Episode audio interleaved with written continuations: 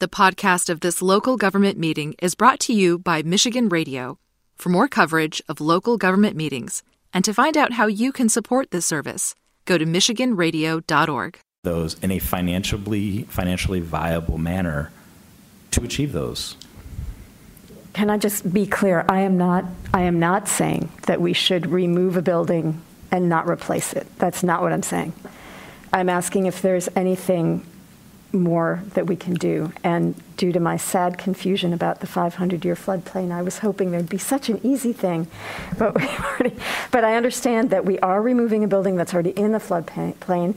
There's also an enormous amount of compacted soil on that site, and that will be mitigated. And maybe that was about what he was going to say. Um, can we list anything else that we are doing to improve it over the condition that it is now? Or is that all we can say at this point? That's Well, an okay answer. Additional, yeah. additional, not are we not only, not only will any development there be designed consistent with our regulations, that has never happened in the past. So stormwater measures there are non-existent now. So, um, so I don't, I, I am, you can see I am tripping. I am not the expert to say that there are measures that we would do even above and beyond the standards, but I think that there's going to be a commitment. You heard about you heard about the ethics that I think ultimately it's it's to some extent going to be driven by the city council, but at a minimum we're going to meet those standards. There might be other measures, but I don't we don't have the detailed engineering now, nor do I have the expertise to tell you that yes, it's going to exceed 500 year or what. Um, at a minimum, removing structures from within that site at the, their current elevation is going to be an improvement. Um, but again, certainly not as much of an improvement of, as doing that and not putting anything else there. Maybe I can help just level set some of the flood concerns and, and green infrastructure concerns as well.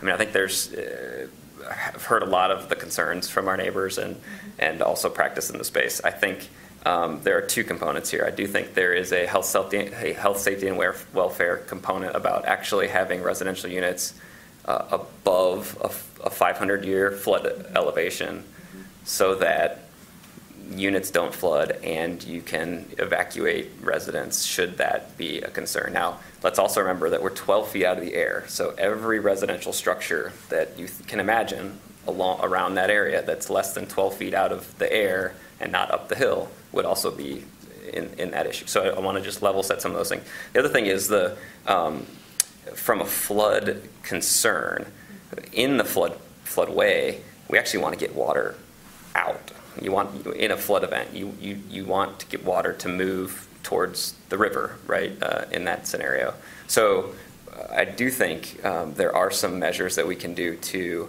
infiltrate here. If we can do that around um, all the other contaminations concerns that you're hearing, which would have a positive impact on the surrounding neighborhood because it is, let's just assume everything there, as you said, is compacted and is running off. Um, so I think that those are the two components that I think that we want to just level set when people have concerns about flood and green infrastructure and the neighborhood.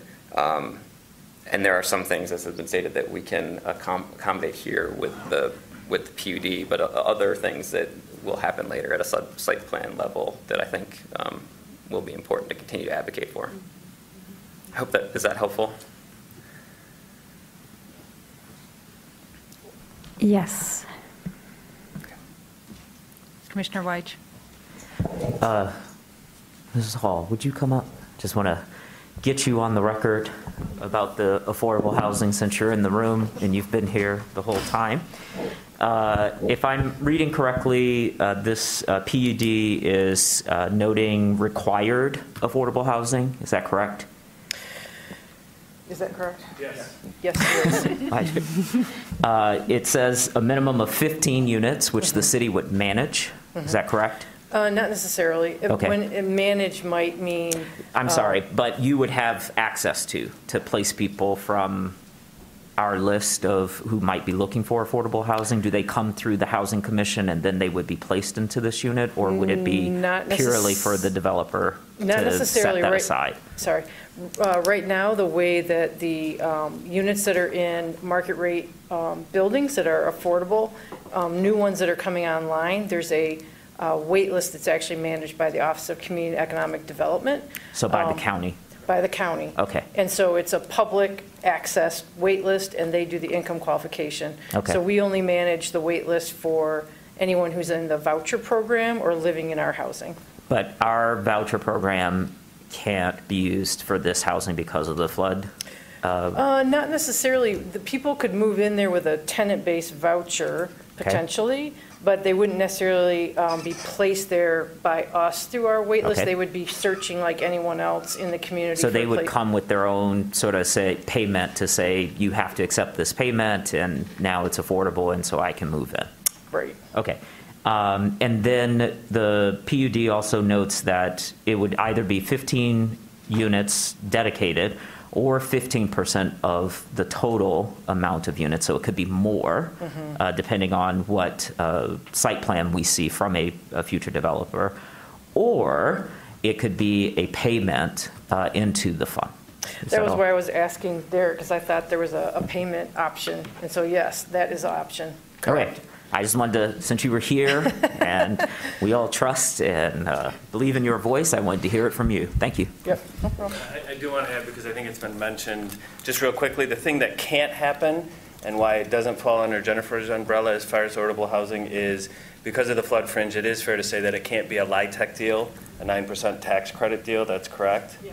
Which is oftentimes how we fund, or how Jennifer or other affordable housing agents fund affordable housing. Because of the restrictions on federal money, that money can't be used here to offset it, which is why some of the help of the Brownfield TIF and other programs to offset the costs are helpful in this situation. But it is not true that there will not be, sorry, double negatives here. It's okay. It is true that there will be affordable housing units attached to this PUD. Correct, and it's stated right in the PUD. Okay, I just, well, we Yep. just heard a caller who Yep. said that were the comments from the first community engagement ranked affordable housing high, and her comment indicated that there would be no affordable housing. So I just wanted to correct Yep. the record to make sure that everyone understands what we understand, which is there will be affordable housing units available in this development because the- it's attached to the difference- PUD. Yeah, the big difference from the original public engagement and comment is, if it was feasible, we know the, the primary goal for use of these properties would have been to do 100% affordable housing projects. That does not work on a financing standpoint on this site. It does work on some of the other sites and some of the other sites in combination. On this site, that can't be the driver of the financing of the whole project. But due to what we're able to do and the concepts and other things, we think that the concepts pro forma will allow for the inclusion of that 15% at 60% AMI or less, is what we're working towards. Thank you. Commissioner Lee? Thank you. Um, Just reprising PUDs in general, um, looking at the UDC, just trying to make sure that we apply this. So permitting flexibility in the regulation of land development, um, encouraging innovation in land use, variety in design, layout, and type of structures. I I think that's relatively in line. Achieve economy and efficiency in the use of land, uh, natural resources, energy, and provision of public services. Encouraging the provision of open space, we have 60% here. Uh, Providing adequate housing employment, um, expanding uh, supply for affordable housing dwelling units, sites with unusual topography and exhibiting difficult or costly development problems or any combination thereof. Um, PUDs aren't allowed to be used for um, avoiding imposition of standards, um, but rather to, again, serve to uh, achieve the stated purposes above. So it, to my reading of this, I do believe that it, it fits this concept of a PUD. Um, so I think that the approach here makes sense to me. I wanted to have some discussions around the supplemental regulations as we see them here. So this is uh, for the petitioner. Uh, There's a maximum of three bedrooms and two baths. That's something uh, that I saw, and I just wanted to question kind of the thought process behind that. Uh, Whether, you know, what- what's that regulation? Uh, Where is that coming from? Um, I, um, I don't know if uh, other folks want to jump in, but I'll tell you from a staff perspective, the city has had a lot of development recently of very large unit size, five and six bedrooms. Mm-hmm. And those are, I I think that time will tell the flexibility and utility of those to evolve to different uses from a primarily student housing. Mm-hmm. And so part of the intention here was frankly to perhaps restrain the development here into a more long-standing model of housing that has frankly a longer track, track record in a lot of communities as evolving for different uses, maybe for families, for older generations, for younger generations, than a five, six unit type of prototype. So that was part of the intention is, um, I guess, to um, use a more familiar, longer standing model. Gotcha. I don't know if the team wants to add anything else to that. No, I, I would say exactly that. Um, Land values in the downtown are driving density at a student housing design set. We do not, would not, and cannot pick and choose who lives in a building. We don't care if a student lives in this building or not. Um, That's not what we do, but we can, because we own the land, have some impact on the land value and then reduce the number of units or bedrooms per unit to make it a more traditional setting. Um, I'm sure students will live in it, I'm sure non-students will live in it, but it was a deliberate attempt to not having the five and six-bedroom units through the use of the PUD. Gotcha. Thank you for that response. That helps to clarify. Um, Next, I want to talk about the setback regulations, the 20 minimum, um, 40 maximum. And I think I I heard one of the callers talk about, uh, you know, maybe it can be closer. So I just wanted to also hear from the petitioner regarding the community discussions that led to the 20 um, minimum setback requirement off of Washington Street. I mean, also the the holes also make sense from that standpoint for remediation purposes, but.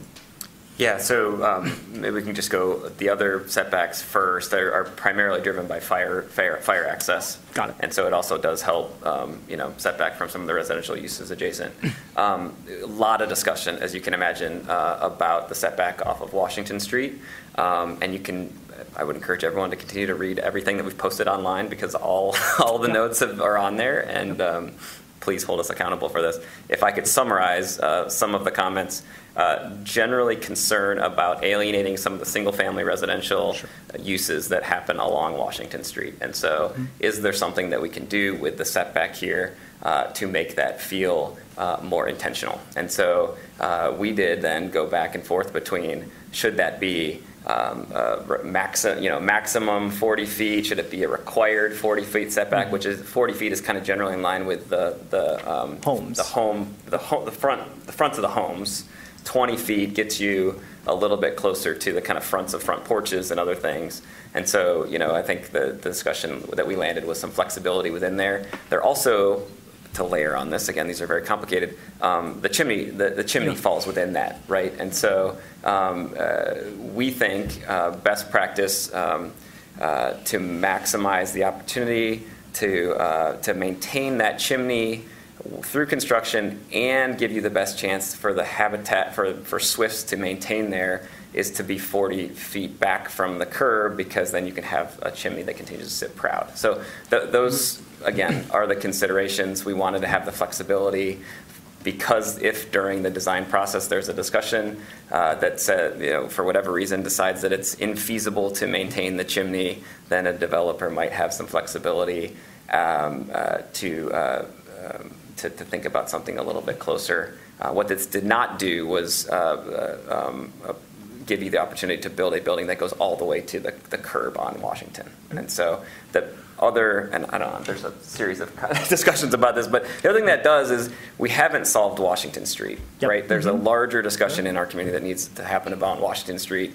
I was just there with my son at, YM, at the YMCA, uh, and um, it's you know continues to be a challenge. And so, does additional space give us the opportunity to think about um, how modes travel through that in some way? Was was the other thought? So, Gotcha. I hope that's helpful. No, that, that definitely answers my question. Thank you. And also, um, activation through a parking lot being kind of up to the streetscape is a little challenging. Um, you could use some kind of different, again, materiality to create an aesthetic kind of attraction, but, um, uh, that, that definitely helps. Uh, the six feet, uh, the minimum sixty percent open space, this is actually probably for you as well. Uh, does the current site plan currently have, um, Is that 60% of what we see? Is that the flood fringe relative to the rest of the site? Um, uh, The 60% includes um, uh, some of the setbacks, uh, includes the floodplain.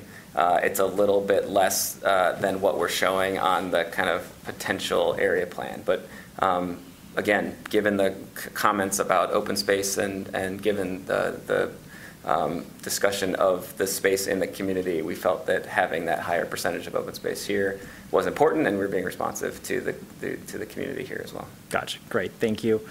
Last thing is on height limitations at 70 feet. And I think, um, to me, the concept of having parking at the front level, right? Um, So you're, you're at 12 feet, maybe 15, just after materials and et cetera. So, I mean, we're, we're basically promoting five over one, right? So we're doing stick-built on a podium deck. Great. So um, are, were there ever discussions regarding, um, do we provide, I mean, is 70 enough for making sure that we have, you know, mechanicals kind of on top, et cetera? So can you kind of lead me through the thinking on the establishment of the 70 feet here, or the proposed 70 feet? Yep, it it was uh, allowing for a five over one with the additional space uh, needed for uh, floodplain and then the uh, um, uh, components on, on the rooftop here. So uh, it, it uh, was, was not able to be accomplished with the 60 feet. So uh, needing the extra space here was important. Um, And, um, you know, I think there are still opportunities then to continue, as we've said in the setbacks, and require that to kind of step back as you get closer to Third Street. Sure. Yeah, for me, a a diagonal kind of makes sense, some, some level of a diagonal restriction, uh, but that allows massing towards actually even higher than 70 feet from my standpoint. Uh, Based on everything that I've heard to- tonight, um, it's, it's my opinion that uh, we do, I do not believe that a blighted, contaminating parking lot is the highest and best use of this site. So I think that we do need to take some level of action with respect to this. Um, It seems to, again, fit within the description of the PUD. I do um, hold Jerry Hancock's uh, comments pretty seriously as well with respect to the hazard mitigation plan and its um, contrary nature to it. But again, policies based on trade-offs. So um, I'm generally in support of what I see here. I would probably push for a little bit of additional height um, to allow flexibility uh, in the event that, uh, again, just looking strictly at five over one, you may be constrained from a height standpoint. Maybe you have four floors. So, um, yeah, that's basically where I stand. Thank you for uh, my time. Thanks. Commissioner Abrams. Thank you. Um, I wanted to start maybe just by going back to Commissioner Weich's question about payment in lieu versus units on site. So my understanding of what the caller was saying is that um, because payment in lieu is an option, that they are skeptical that there will be units on this site. And that seems like an important clarification because um, I think there are members of our community who would value units on this site, close to downtown, close to public transportation, close to amenities. Um, and so I maybe just wondered um, what the, maybe this is uh, for you, Jen, um, what you could imagine the consequences might be of not allowing payment in lieu and requiring units on site, and whether that's a possibility or something that there's any precedent for doing. I mean, there's definitely precedent, because that's what happens right now. Yeah. Um, The challenge with the current policy, not just within the brownfield uh, policy, but also with the other zoning requirements, is that it is a, uh, when you look at the income ranges, um, I guess I'll step back a bit. So this is something I've studied a lot, because it's something I care about a lot. Um, And we looked all around the country for models of mixed income and what works. And when you think about income ranges from, you know, zero to millionaire, let's just say, so you've got a range, um, the folks that have studied this say that the closer you are in the, closer you are in the range, the more successful your housing is going to be. So if you have, uh, for example, chronically homeless households off the street with other low-income households, that can work, but it doesn't work with moderate to high-income households.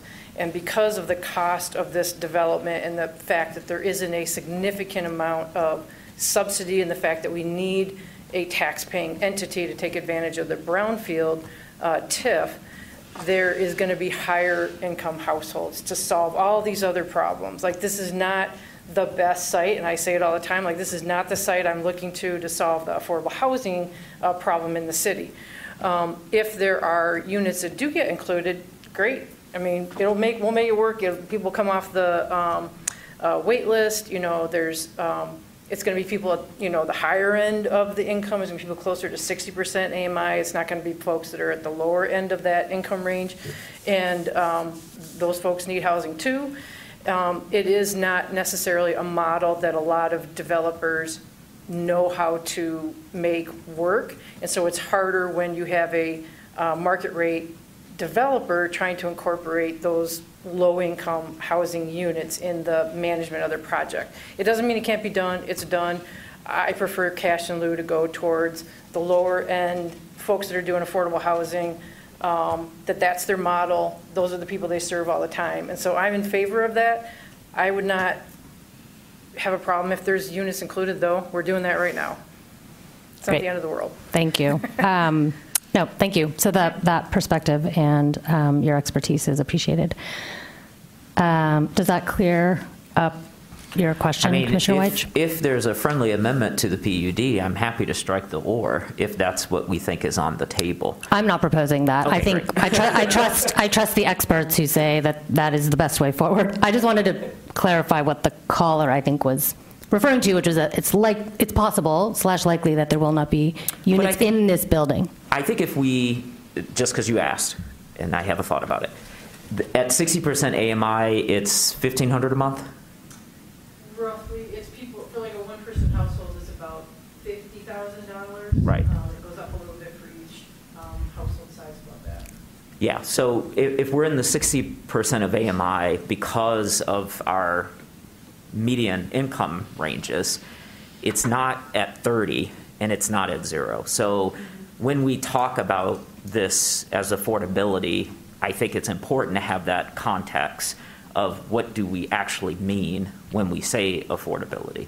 So when I heard the caller, what I was hearing was this is just going to be another market rate development that's not going to have any affordability into it. But my reading of the PUD seemed to say something different. So that's what I was trying to clarify.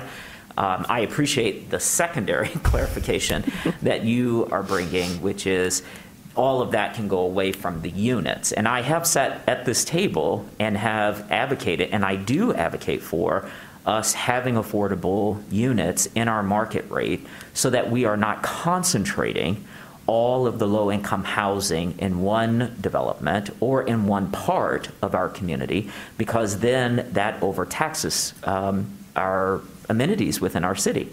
So we have two Title I schools inside the city because of how the housing is working and where the affordable housing is, and those kids are trapped in some sense in those communities. So, like you, I think I would love to see the units in this actual development because it would give those families access to the resources that the higher income stratas just take for granted because of their access to the wealth. So, I mean, one encouraging piece of this puzzle is that this is one of 10 sites being looked at by the city for the development of affordable housing, and many of those other nine sites are within blocks of this one, right? So um, let's keep that in mind. So, um, okay, shifting for a minute then, uh, maybe back to setbacks. I wondered about, uh, I think I, re- I think I saw correctly that there's a 10-foot maximum setback along Liberty, but there's no building proposed at that. So can you help me understand what that means? Or is it a typo? Like, is it a 10-foot minimum? It does say 10-foot maximum. I think that that was originally entitled in case um, there, to allow for some flexibility that may also include any accessory buildings. Um, I wasn't involved with the project directly when, when we drafted that section of it. Not sure if Michael has any additional background, but that doesn't um, But does that mean you have to build up to require. within 10 feet of Liberty, Yeah. which doesn't work currently with the, or, yeah, I just, Yeah, it does have a maximum in there, so. Well, it would be along that property boundary, but I still think that, but there's currently, there's a version of this where there's no building Right, yeah. In that part of the site at all. I think that should be a minimum. Yeah. That seems like the intention, maybe? So we can That come back to that as a friendly amendment, maybe? Okay. Yeah, I, I, Yeah. I mean, I think it's unlikely because of the floodway is Flood- very, makes up most of that. Um, But I think the intention, I think the intention there should be that it's a 10-foot minimum, minimum that would create a minimum in the event that some development did happen close to that Liberty Street frontage. Um, Okay. Yeah, my apologies for that. No, no. good catch. Uh, Well, yeah, and then I guess we could talk about whether 10 is the right number to be a minimum, if the minimum is 20 on Washington. Oh, it's perfect. 10 is perfect, okay. Um, And then I had a question just about the definition of street wall when the f- ground level is parking. Um, So this could be for Mr. Kowalski or Mr. Lenart, but um, does the street wall start at the ground even if it's open? Yes, yes. Yeah. Cut the street wall, it would be for anything that's part of the structure on that, that line, correct. So that would include the, the parking, Okay. enclosed parking. Or, well, it's not fully It's enclosed. but not- It's not right. go in front of the building. Covered, it includes the covered part, the first floor of covered parking, Yes, not 12 sorry, feet. not enclosed, but it goes up It's from considered that part of the street wall. Correct. Got it. That establishes the street wall. So the minimum of a two-story or three-story street wall includes the parking as Yes. one of those stories? Yes. Great. Thank you. Um, Those are my clarifying questions for now, and I will um, pause for the moment. Thank you. Commissioner Sauvé. All right, we're going to go back to affor- affordable housing. Really, hopefully, really, really. Um, we talked about TIFs, so my, um, being able to have flexibility to cover things like remediation, but it was also alluded to that the TIF might be able to help capture things for affordable housing because LIHTC and other things are not on the table. Is that true? We Is it- have used TIF and other examples to pay for eligible activities, i.e.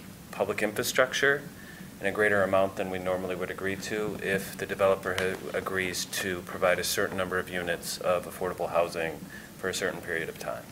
So we have bent the program to, to meet that goal in the past. Okay. I don't know if that, if we'll do that here, we need more detail, but it is possible. Okay. Would, would that, hearing that, it sounds like it would have to be on site then at that point, that a TIF would never be able to capture something for payment in lieu? I don't know if that's true. Okay. We, we, we have used it, and it is a very flexible program.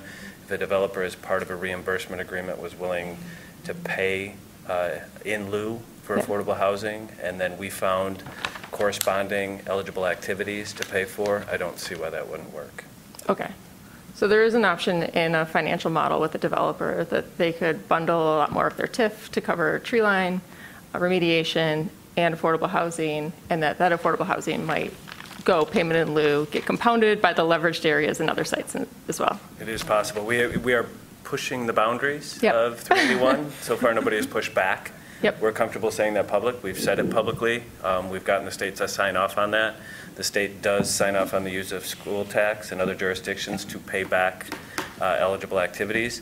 We have more flexibility with our own local taxing jurisdiction. Um, But so far, the state has approved the other jurisdictions in similar utilizations. Okay, so I'm going to push a little further.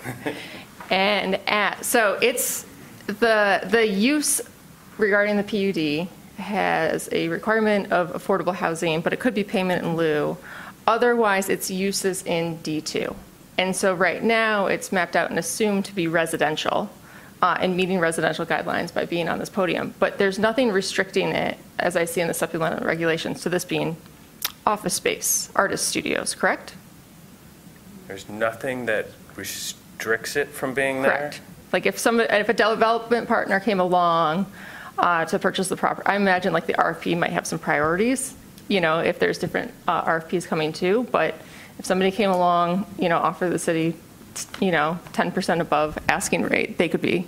Yeah, definitely. it. And that was part of the intention of setting the floor of Yep. affordable units, so that even if that happened, there's still, uh, an affordable housing benefit is going to be realized. Okay, so we- that's how, like, we're, we could realize the benefit off-site. Some of the benefit on-site regarding the PUD could be like the tree line trail and the remediation, but in the end, we might get an office. I just want to like, like, work through all the scenarios to kind of think through that option.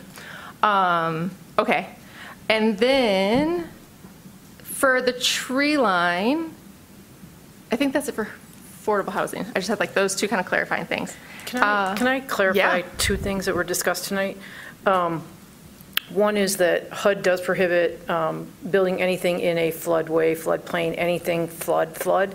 Um, Like, we've literally had properties that had a portion of a site, like this strip, that was in the floodway, and we had to do a land division and uh, essentially donate it to the county drain commissioner, but we still built on the site. The HUD just said you can't have a portion of it at all, touching any part of your site.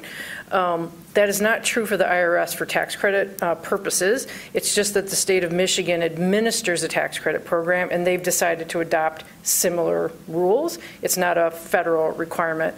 Uh, Just to clear that up, I know it's very bureaucratic, but, and then uh, Donnell, about the, um, you know, the mixing of, you know, families and opportunities in schools, which I wholeheartedly agree. Um, One of the issues with what has been developed that has included units, they don't tend to be family-sized units. And so it just depends on like, you know, what ends up being here, just to be clear.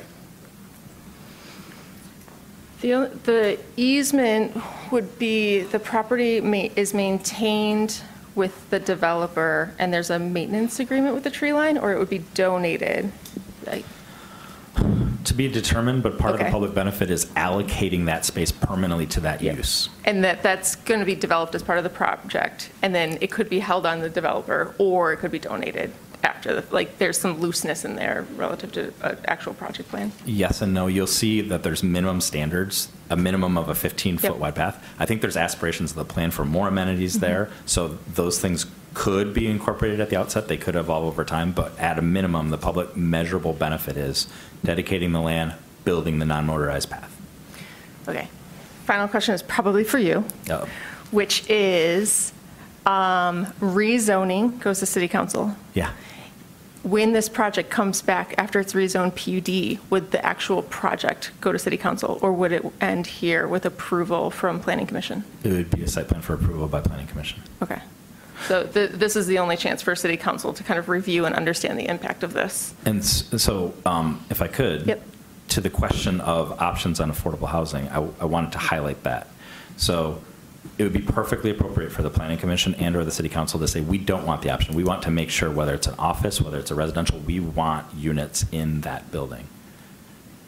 Our ordinance recognizes either as a benefit. It says right now that either you can provide units or you can provide a, a payment in lieu.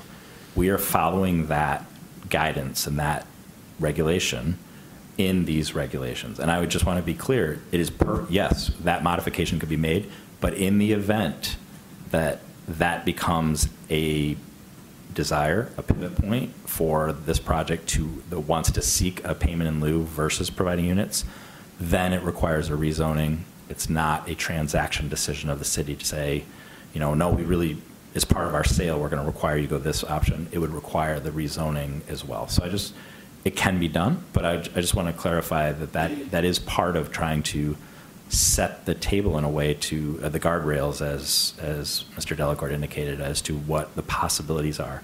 The more those are constrained, the more they're constrained without going through the entire process again. Great. Uh, That's it for me. I think Commissioner Lee actually outlined a lot in terms of the PUD standards, and I wanted to push to the current assumption versus what other options we might see in terms of use, and I still feel like it meets those standards, and I look forward to supporting it. Commissioner Mills? I'm going to keep on that topic because that's what I often try to do is figure out how what we ultimately see, especially with the concept plan, uh, when we're at the concept plan stage, may not be what we see when we get a site plan. Thanks this side of the table for picking a lot of the things off of my list already. Um, I also want to uh, thank the team, thank Mr. Johnson for designing a very ugly building on your slide, because again, people like get tied into what it looks like, and I think it's really great that it is a block. Um, so, uh, the only couple of things. Commissioner Abrams, amazing on Liberty. I also had that. Um, and height. Um, a couple of the things that I picked up on on on the south side, along the south property lines, it's, the standard says 35 feet, what's shown is 40. It, and I don't know if that's not crazy off, but I just, I just thought I would note it. So I don't know if it's not possible, if they're, if what they really need is 40 feet for any kind of fire lane, then I would maybe do that. Um, on, I would note just for everybody, and this was in the staff report and kind of the comparison, it's 68% open space that's shown, even though 60% could be allowed. The bigger difference, I think, is in the FAR, right? More, uh, and actually, this is more of a question. I didn't see an FAR limitation. Did I miss it? It's 200%. Okay, and It's on the underlying zoning, not on the PUD. Well, I was gonna say, like, can we talk about that? Because I don't, uh, I took it to be, like, so many of the things are with D2. Um, what's shown is 123%. Um, and it, there was a note in the staff report that, you know, this is, this is 200, but maybe I missed that part. I didn't actually compare it. It's not, is, is it articulated? That's for staff.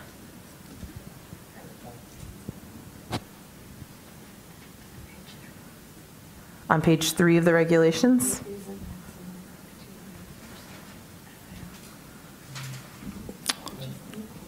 Of the supplemental regulations? No limit. Can I, can I clarify?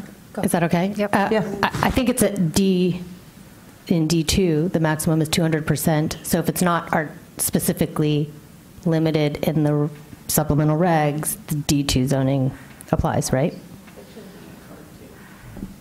Right, the underlying standards of the D2. But we could add, it. we could certainly add it into the regulations specifically. But it is, it, it's meant to, these were the additional standards, so anything else is subject to the D2 regulations. That's not called out. Got it. Okay. So We that's where there's that the biggest gap. And actually, I'm glad that we talked about that. So that's the biggest gap that I see in terms of what we saw in, in the blocky building and what could come back. And so I guess the question is, is that even attainable? Like, what would that, what would that look like? Because uh, my sense is that it is actually not, it's the situation where you're not preserving the chimney. There's something wrong with the chimney, and so you're building up to two, to 20 feet rather than 40 feet, and that's how you get more FAR. But I, I just don't know where, where else on the site, because it seems, you know, like, Yeah. Yeah. I mean, uh, maybe just, uh, I don't have the exact numbers in front of me, but uh, the calculations that we've done with the setbacks that we're proposing, you can't get to a hun- 200% FAR. okay, Building a resi, building residential okay. building. Got it. And some of that is also because of the uh, additional setbacks uh, from the west side properties, And- right? Like And, and we can't build in. in the floodway And and all of those kind of things, right? Okay. So. All right, super. Um, for what it's worth on the Washington side, like I, I really appreciate the flexibility um, because at least in the one and and I'm there every day, twice a day or more. Um, I mean, 20 feet will feel like so spacious compared to what the current situation is. And 40 actually feels a little bit far. Um, considering what's there and i i appreciate like seeing what it looks like and and and that it's scaled so that you are right up against the chimney um, in case that is to be preserved but i would also just say i'm really glad that there's a there's some flexibility there um, i think that, oh, the only other thing that just got brought up, which is about the public benefits. In 2B, so um, where it's talking about the tree line trail and a non motorized path, uh, right now in the bit uh, between Felch and the fish park, which I don't know what that's is, there is, um, I don't, it's, it's wood chips. And I want to make sure that this is not wood chips would wood chips count as, for 2B, as effectively building a 15-foot wide non-motorized path? Like, As it's written now, it's up to us to decide. So it would be for us to set that expectation. Um, City specifications, my non-engineering um, expertise would say that it probably couldn't be, um, because if this is going to be part of public infrastructure, it's going to have to meet ADA. okay. And my recollection of the, of the wood chipped part that I'm thinking of was that that was the easement, it wasn't actually like building the. additional, yeah. Right, okay. I just want to make sure, uh, I'll go on the record by saying, let's not wood chip it. Like, um, I don't, The language now would be you putting your faith in the city to approve the right specifications. well, I don't want to write what the specifications are right now. And again, it, it's not, I, we shouldn't write concrete, right? Like maybe there's, I don't, I don't know what that is, but not wood chipped, non-motorized path um, would be the only amendment that I would offer, but I'm not actually going to offer that. I'm going to trust that saying this, I put my faith in the city, um, and will happily support, be the friendly amendment to the Liberty minimum, maximum to minimum. Minimum to maximum, I can't remember, maximum to minimum, maximum to minimum amendment. Okay. And you have Yes, so sir. many staff here, we're going to. Oh, great. Just bombard you. It, it's going to, I would assume, Michael and I were talking, that the construction of it will be part of the final site plan approval though as well. So you will see that when the site plan comes back. uh, Okay. What the final construction and the final uh, uh, configuration of that is. Got it. And so I will, should I still be on planning commission at that time? Because I just love spending my Tuesday nights here. I, w- I will make sure it's not wood chips. That's true, that's true. Okay. Thank you. Commissioner Clark, is that a hand? Um, just a quick question about the setback. If there is some discretion, like if the chimney swift, you know, we mentioned that going down to 20, is there really any drawback on Washington going to 10 feet since the bridge that's right there, the sidewalk is already like kind of right up against the street there, and so the street wall is kind of continuous where it is in the existing building footprint. I'm wondering if the opening up of that, like in the case that we did get a 20-foot setback there, might kind of change the um, enclosure of the road a little bit and opening it up and then increase traffic speeds to that bridge, which then kind of puts the pedestrian right at the edge anyway. So I'm, I guess I'm just curious if there's any way that there's staff discretion if we were to change it to say like, you know, 10-foot minimum setback on West Washington, but then if there was a plan that, you know, the chimney sweeps, and you said the interaction between chimney sweeps at 40-foot, um, I don't know if there's any contingency room there for the plan on the setback. What others might think of that. Well, the short is it could be crafted in whichever way we desire. Again, the, this is trying to strike a balance of, there's a lot of factors, like, I think that's a great observation. It's a pretty tight urban to the street, conf- you know, experience as you head east.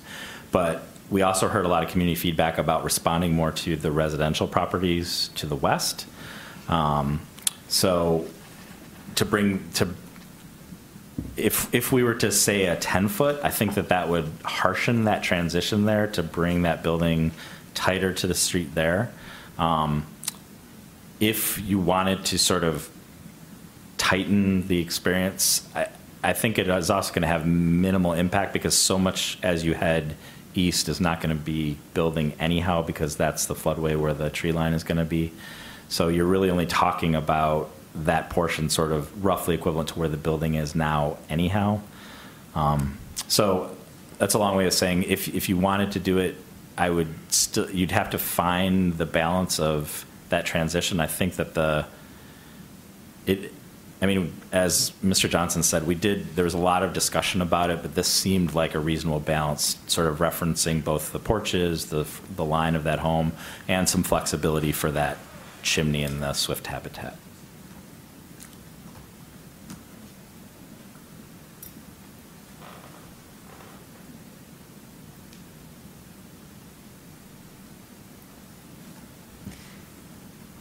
Any other questions? I have one about the floodplain. Um, In the supplemental regulations, it says that the finished floor needs to be a foot above the, you know, 500-year, 0.2%. However, when Mr. Johnson was speaking, he talked about it being, the, the finished floor being like 12 feet up. So I'm just curious, like, have you all kind of thought about what that would be? I would be, I feel like if it's only a foot above, it's problematic in terms of sort of what I'm seeing with grades. It's like your, your, your, your car parking would be digging down in there, which I think would not be smart. Um, I don't think we want a hole. You know, we don't want to draw the water. So, and, and, and, and it seems like, you know, part of the issue for folks calling in is the whole thing around safety and getting people, you know, out of these, these, um, being out of harm's way.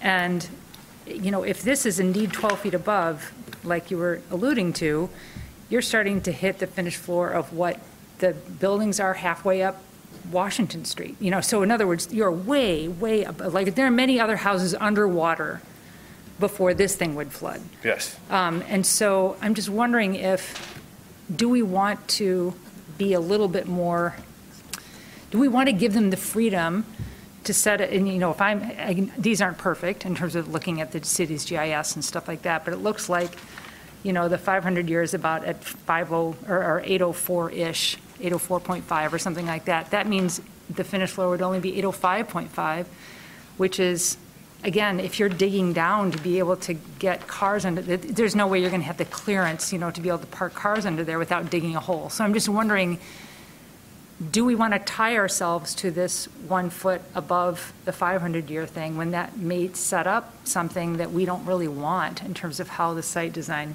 works? Well, I'm going to lean on staff, but I think the one foot above 500 is the regulation, right? That's the ordinance. It's- Yeah, it's- that's it's- the it's- current we're- code. We are tied to, it, it's not a choice. Um, We are holding ourselves to the same standard we would hold any other residential development in the flood fringe. Um, Part of the debate about this is is certainly Mr. Hancock's memo, and Mr. Hancock is the city expert on this, is supportive of the aspirational goals of the hazard mitigation plan. Um, That plan in action, per the Planning Commission and City Council, is the adoption of regulation, similar to the master plan and the zoning ordinance. There's a lot of things in the master plan, the Planning Commission and City Council wishes they could enforce development when it came forward, but if it's not codified in an ordinance, it becomes very difficult. Where Mr. Hancock is correct here is that the city owns the site and we could choose to do it on our own.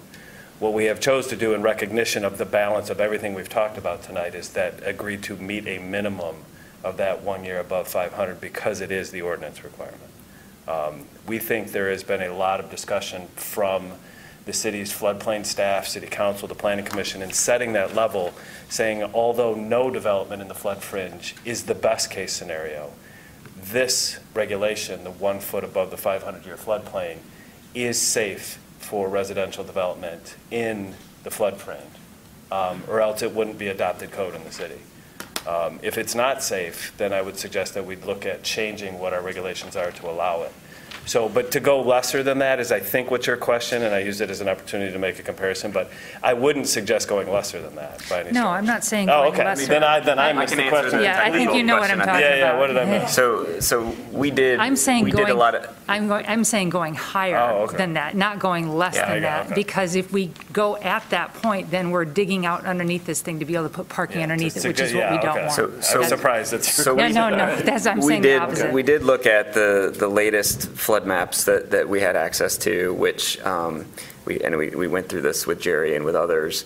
Um, because the site slopes from Right. Liberty to Washington, the 500-year floodplain is actually 812, 810 to 812 on this site Oh, wow. because of the interpolation. So that's where we set our baseline. Got it. We think that the building then can sit, uh, or the, the parking can sit at 800, which is about Sure. level with Washington, and then you still yeah. have to be 12 feet above that. But Yeah. it's because of the slope from Liberty to Washington, and we had to do some interpolation in Yeah. there, and we gave ourselves a little bit of extra flexibility, but that's kind of where we landed on Okay, the, the okay. 812 and the 500, uh, you know, the um, one foot above 500. Okay, I so hope we're- that's we're, we're stuck, okay, I- that, it- that's fine. If, yeah. is- if we're up at, you know, the 812, then I'm a lot more comfortable with setting it lower. Because if, just looking at the GIS stuff that's here, which I get it is not as sophisticated as what you guys are looking at, um, then I was like, I don't want to dig down deeper to be able to get cars underneath there. So, okay, alrighty, if, if we're up there, then we're basically up at the Y. Like, it's kind of, it's, it's comparable to what, what's Absolutely, going yep, on think there. that's a very Yeah, yeah, good, yeah. a good benchmark for, Yeah. yep. Yes. Your observation helped me find potentially, we don't, we're not explicit in the regulations that any vehicle, vehicular parking should be underneath a building, even though that's what we're seeing. And I'm curious if we want to put a limitation, e- even, either if we want to require that any parking is under a building, or if we want to put a limitation on the number of parking spots that may be not under a building. And, and the, yeah. And the thinking that I have is that maybe we do want to allow for some surface parking. I mean, I, if we are going to allow it at all, the only place that I could imagine that it makes sense is like right next, if there's an access point for the tree line or something like that. Otherwise, like I would really not like to see surface parking here. Like, and so that's not the wisest use of the space. But there's nothing in here that re- that prohibits that right now. So I'm curious what staff thinks about, yeah. Well, there are some building code regulations, like you can't put parking in the floodway. Um,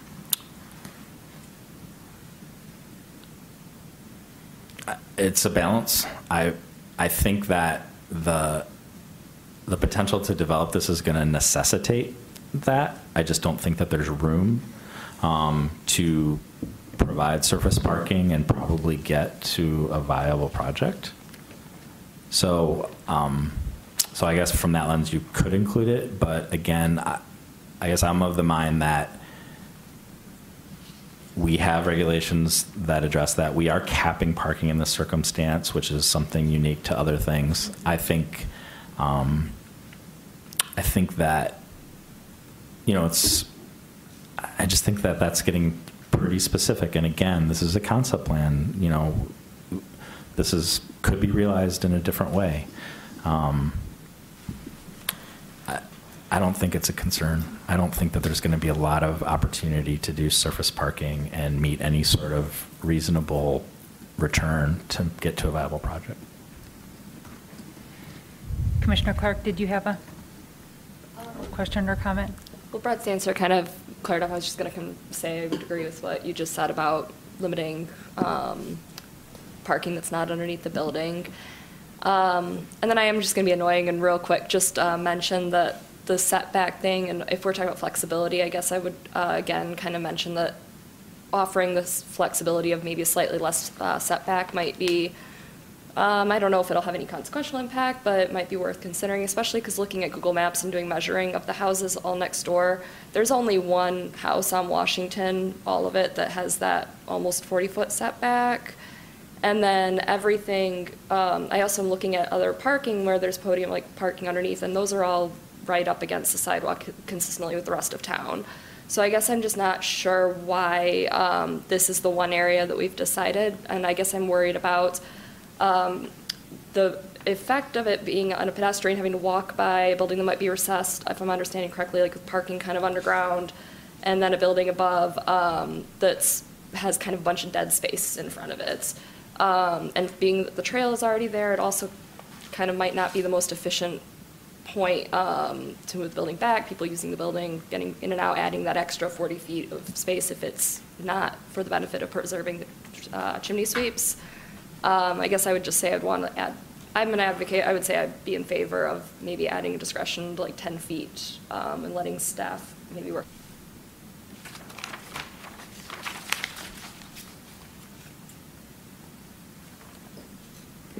Well, while you're thinking, um, I just want to, so when, then when a site plan comes in, and if it meets that 10-foot, then it, that would meet the standard. So I, I would just say that if that, if that was expanded to be a 10 to 40-foot range instead of a 20, I just want to be clear right now, any plan that comes in is going, to- the answer is going to be yes, that meets the front yard setback with, within that 20 to 40 foot range.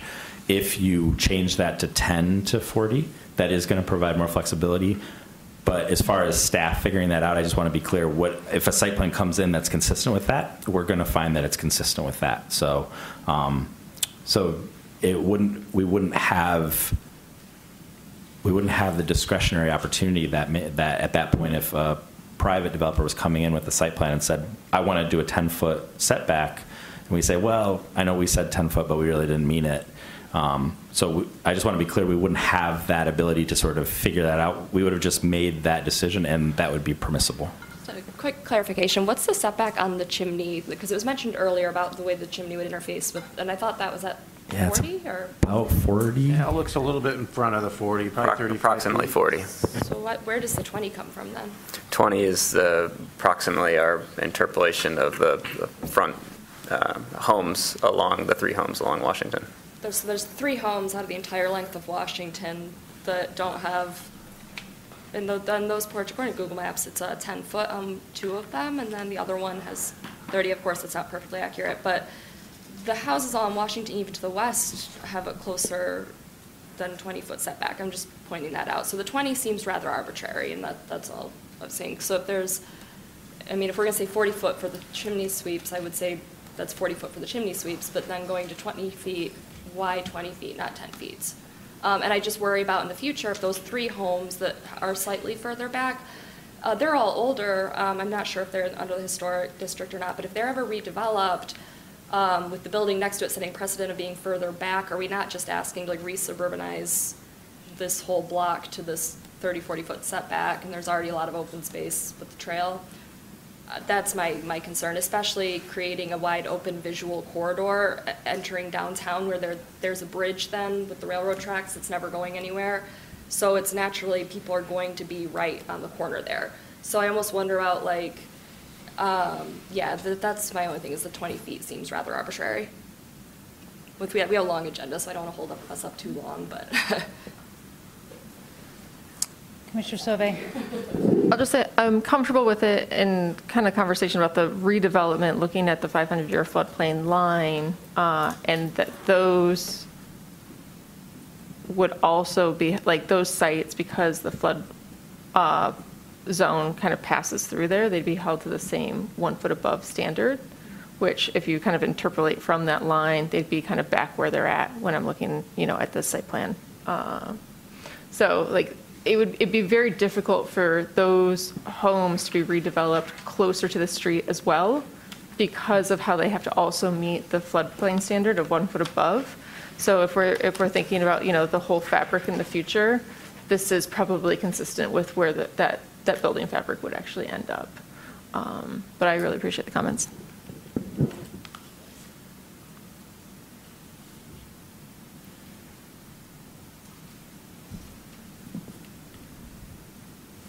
Anybody else? Just, uh, are we going to do the friendly amendment to switch the maximum to minimum? Thank you, Commissioner White. I was just about to suggest. Um, I heard a one proposed amendment to amend the Liberty Street setback to a 10-foot minimum rather than a maximum. I heard references potentially to adjustments to the Washington Street setback height and elimination of one option of affordable housing. I didn't hear a lot of momentum for any of those latter three. So what I am hearing is a motion might be in order to modify to the 10-foot minimum rather than maximum along Liberty. I'll move that. All right.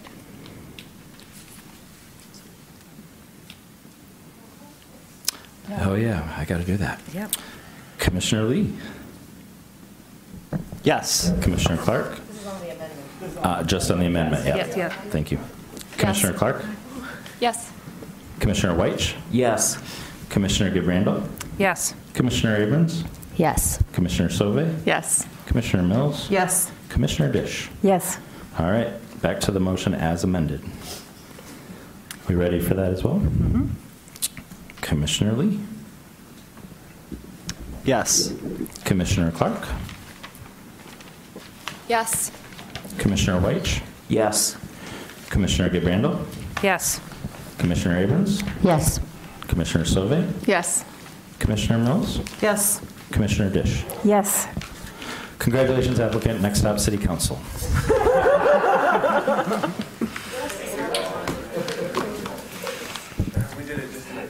All right, we are on to item number nine, which is, um, or 9A, which is the downtown zoning review and discussion of, down- I'm Yes. getting interrupted. Sorry, do we have to vote to take up something new, something back? It's 11. Oh, it's 11? Yep. Okay. Can you repeat it? This feels like an old planning commission meeting. I Yeah, like I it. know, like the good old days, that's right. All right, so we are on to the downtown zoning, review and discussion of downtown zoning outcomes and premiums. Sure. Sorry about that. So we are on to the downtown zoning review and discussion of downtown zoning outcomes and premiums. Um, If I could just uh, introduce, um, we are being joined by uh, uh, Megan and Ben from Carlisle Wortman Associates and Alexis from the Crack City Planning Team. Uh, Mr. Kahn, I think, might be joining us eventually here uh, remotely as well. Uh, On your work program is revisiting the downtown premiums. Uh, This is uh, an opportunity for a presentation of some research that uh, Carlisle Wortman Associates has done uh, to get this going. Um, Just to set the stage, as you recall, premiums have been in, uh, in effect in the city for a very long time, a surprising long time. Um, We might hear that history here, that a date that they know and I don't. Um, It has evolved over time to include different things, different approaches, including uh, energy efficiency provisions and affordable housing and regular just the provision of housing. In 2019, um, modifications were made to those uh, premiums, and since that time, we have not had residential projects um, proposed in the downtown. Those changes went from a residential premium and a super quote-unquote affordable housing premium um, to a uh, affordable and residential premium, which required a more graduated approach. So um, we're hoping to give you some uh, feedback, some learnings from other communities, some data analysis, and hopefully um, we are interested to hear your thoughts on how they should head off in the directions to present ideas and concepts for potential amendments to you. Thank you. Good evening, or almost good morning at this point, but um, good, e- good evening. Um, I'm Ben Carlisle with Carlisle Wortman Associates, and with me tonight is my colleague Megan Masson-Minock, also from Carlisle Wortman Associates. Um, I've had the pleasure of working with many of you in the past, and um, for those I haven't worked with, uh, I look forward to working with you on this project moving forward. Um, just a little bit of background about Carlisle Wortman. We are an urban planning firm uh, located here in Ann Arbor. Our office is downtown, uh, so Ann Arbor and the downtown is literally in our backyard, and so obviously we have a very vested interest in both this process as well as the city as a whole. Um, as uh, the director uh, uh, noted, uh, we've been hired by the uh, department to complete an evaluation of the premium program and the downtown recommendations for the city. Um, we anticipate that we will meet with this group multiple times over uh, the course of this year to come up with um, downtown zoning reports, uh, report back on feedback we've heard from stakeholders, and ultimately come back with some uh, pr- uh, proposed changes, prospective changes to the downtown zoning and downtown premiums.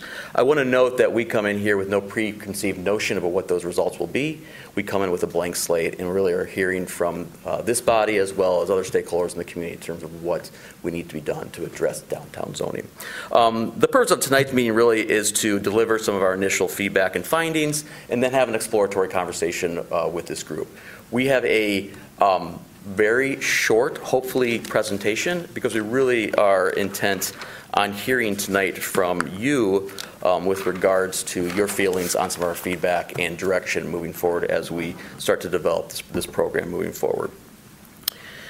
Um, just a little background about downtown premiums um, for the city. Uh, downtown premiums were actually adopted almost 60 years ago uh, by the city of Ann Arbor, so they've had a long history uh, with this with this community. Um, over time, uh, they have evolved, and the intent always really was to incentivize specific goals and policies and development practices that we wanted to see in the downtown. But like anything, um, over the last 60 years, those have changed and evolved as the city's policies and goals and visions have also changed. Um, the last change was in 2019, and these uh, uh, in front of you are the current premiums. And I wasn't involved in the 2019 amendments. My assumption is that they were amended and changed to reflect at that time what the goals and policies uh, were of the city.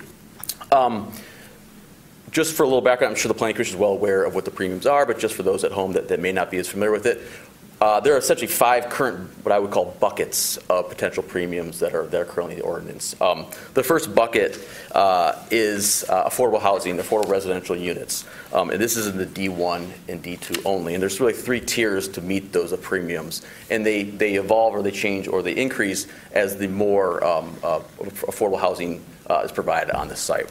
The second tier uh, is green buildings. And uh, again, those are three different tiers based on the level of LEED certification you provide for the building or the site.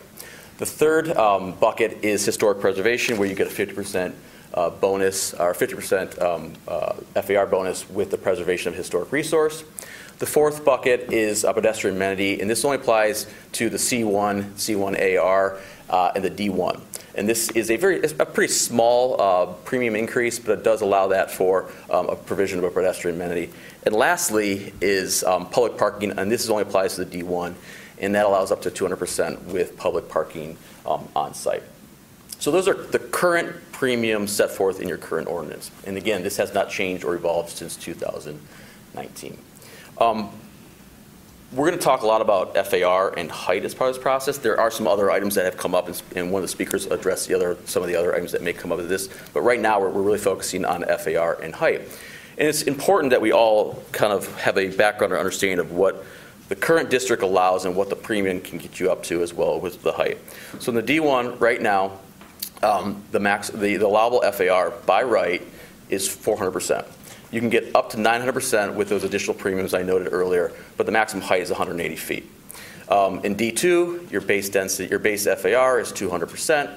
Um, you can go up to 400% with premiums and a height of 60 feet. Um, this is traditional with, with most down, down zoning and, um, and land use policy kind of throughout the country and throughout history of zoning. You allow your densest, most intense, highest development in your downtown, and as you kind of move out from the downtown, your height, your density, intensity lowers. Um, with some of the changes to your current zoning provisions and the adoption of your new TC1, you've we flipped that a little bit, right? So your C1, your C1A, your base density, your base FAR um, is 200 and 300 percent. That's at or equal or higher than your by right D2 downtown zoning district.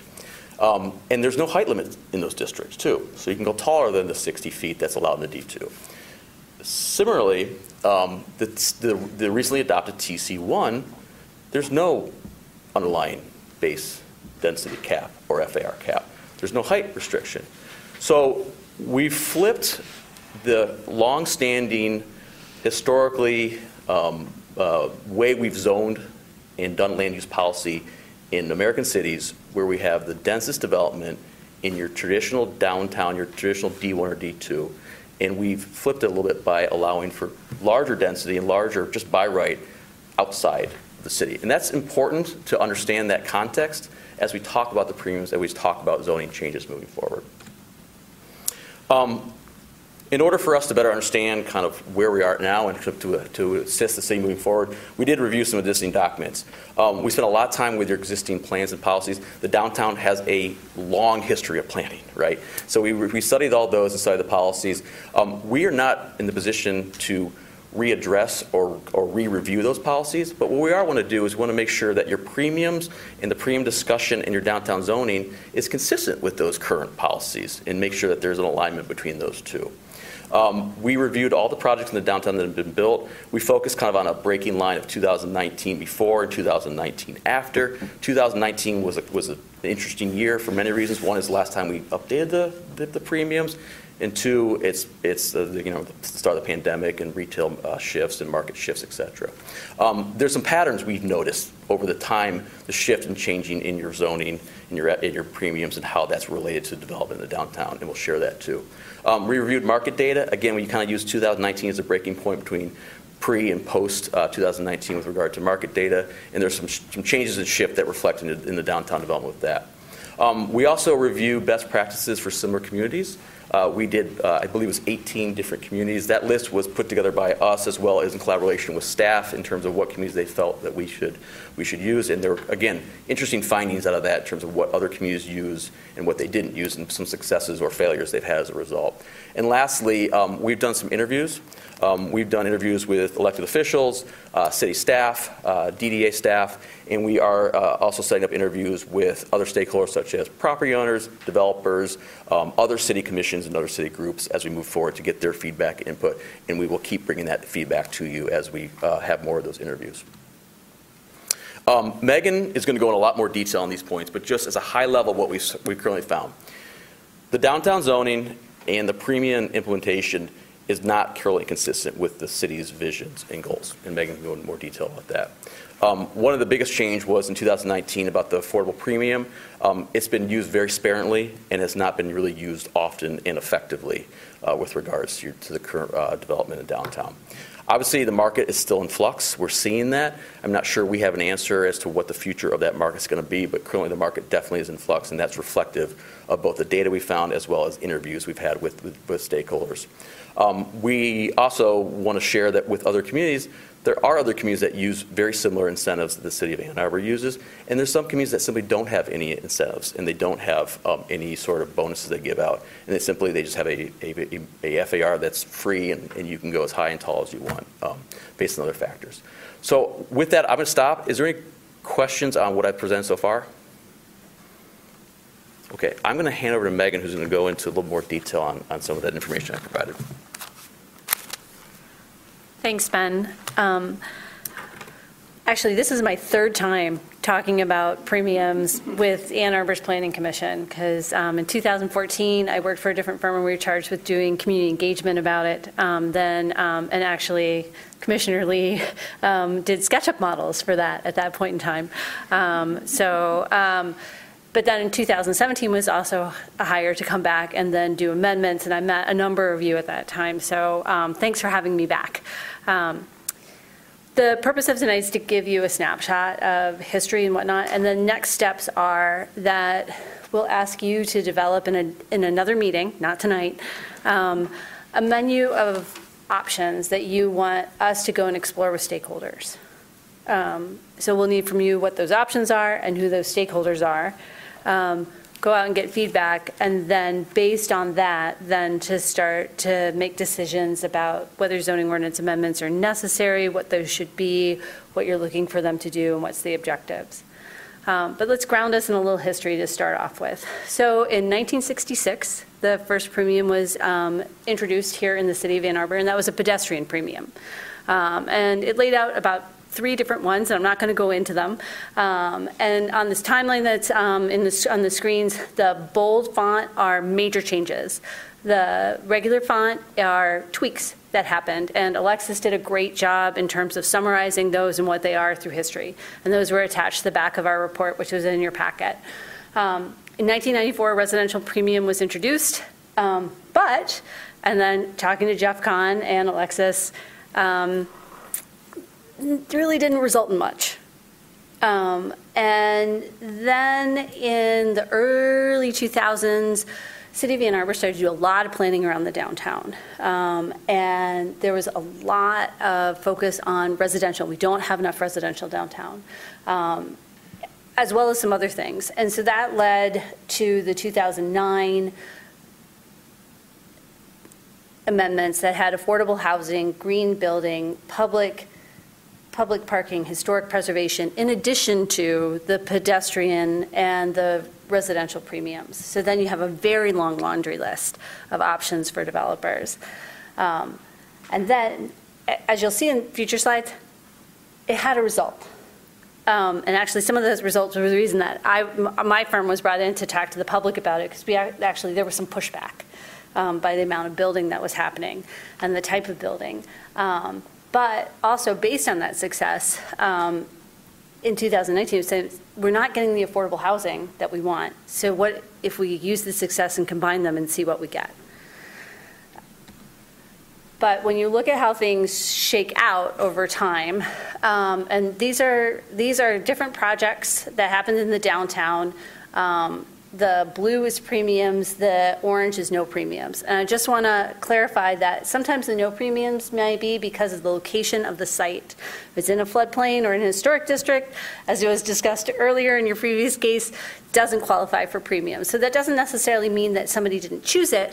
It might mean that it was the spot where they wanted to develop, it wasn't eligible. But as you can see, 2009, there was a break point, and actually no, and then, and then things seem to go up, and then things seem to adjust. But there's not a lot of patterns here. Um, And so then what we did is also we looked at um, Esri Market Analyst, and we used the outline of your D1 and your D2 districts. Um, And using that data, which is data that's synthesized from the census, so there is some problematic with it. Um, It wouldn't be as good as your building permits or your water, or your, you know, your water hookups or things like that. Um, But just looking at a rough clarification of, okay, how, how did the downtown grow in terms of residential? I wanted to point out, in 2004, the Downtown Residential Task Force set a goal that by 2015, they wanted 1,000 new housing units, and actually by 20, I think 30, to have 1,500.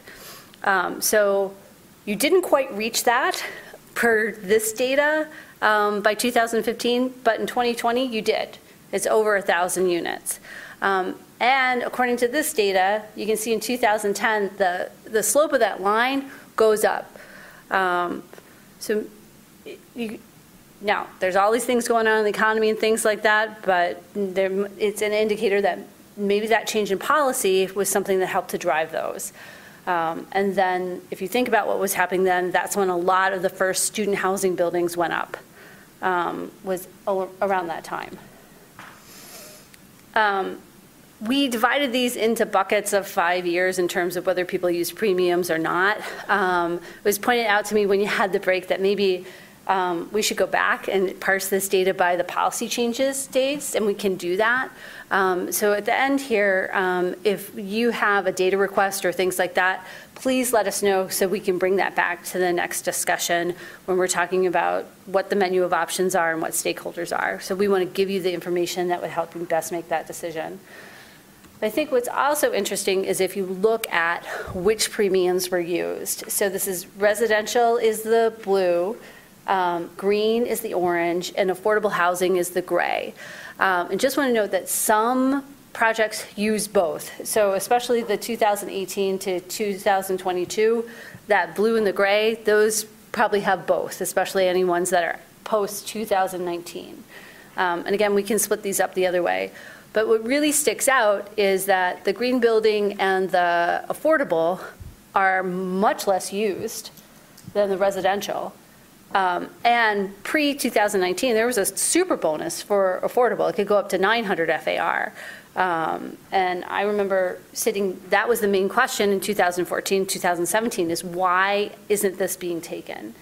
Um, And at that point in time, when talking to developers, some of it was that it's really difficult to finance, it's difficult to manage, it's difficult to find the clients. Um, And when I talk about the interviews, we actually had some of that same feedback from those folks and at, at this point. So one of the things you always do in good planning is you look at your policies and are your goals aligned and are they matching? Um, And the thing I want to point out to you with this table is um, it starts in 2003 and ends in 2020, going top to bottom. And so if you can, and on, on the top are the premiums. So, and then going down, those are all the plans. And we put a check as if it had a goal or a policy that explicitly asks for one of these things that the premiums um, reward. Um, And you can see as you go down through time, after 2013, the, what the premiums are asking for isn't aligning as much or less frequently um, than previously with what the premiums reward. So then that always says, is there something to look at here with changing the zoning in order to implement, in order to, in order to get what the city's looking for? And the city's changed what those incentives have been before. When we looked at market data, and so this was primarily, as uh, Ben indicated, post-2019, um, you have a high vacancy off- office rate right now in the downtown. Um, It's not as high as it was in the recession, but it's still high. Um, And then that downtown mix, when you compare it to other downtowns, you have a higher office percentage and a lower residential than a lot of other college town downtowns. Um, And also, everything we read and everything we, everyone we talked to said, this market is still in flux. And it probably is not going to calm down for another couple of years. Um, But more residential downtown is desirable, again, because that mix. Um, And then also, if your office is not filling up, then you don't have customers for your retail. And then if you have residents, then they can provide that vibrancy in order to support the, the retail, the stores, the restaurants. Um, But what your current policies are delivering in terms of residential downtown is low-rise luxury residential. In terms of what other communities are doing, um, they do incentivize affordable housing in their downtowns, um, mixed-use developments, sustainability green building, public transit, and reduced driving, which something has never been on Ann Arbor's list um, in terms of what the premiums were. Um, And then also adaptive reuse, which I think could be related to historic preservation, but maybe not in the same way. Um, I would say they're cousins. Um, So what we did is we did a scan of these downtowns and looked at them, and then there was, an- in, again, in the appendix of our report, there were some descriptions of each one. What we haven't done, and we can do in the scope of this project, is start to call and research those communities to see which ones were um, what folks there felt, how it was effective, and if there were any lessons learned. Um, But we wanted to do that scan first and also talk to you before we started to do that research. And then finally, we had the, we had interviews. Um, And again, across the board, every single person we talked to said the downtown zoning is not implementing the current plans and policies in their opinion. Um, Also, that, that affordable housing premium was difficult to implement. Um, You had to, people had to verify the, the- had to verify the incomes of the potential folks to take the market rate units. There are some market rate, there are some affordable units in market rate buildings that are sitting empty right now. Sometimes that housing that's in the market rate buildings is not designed for someone who is operating at a 30, 40 percent AMI. It doesn't have the amenities and things that they need, um, so that's not aligned. Um, Again, from those interviews, we heard the market's still in flux. I Also heard about that there's such a strong demand for student housing, and that inflates or skews the property prices. Um, And so there's always this competition or tension there in terms of student housing versus market rate housing versus affordable housing, and then the base price of the property is being driven by that student housing.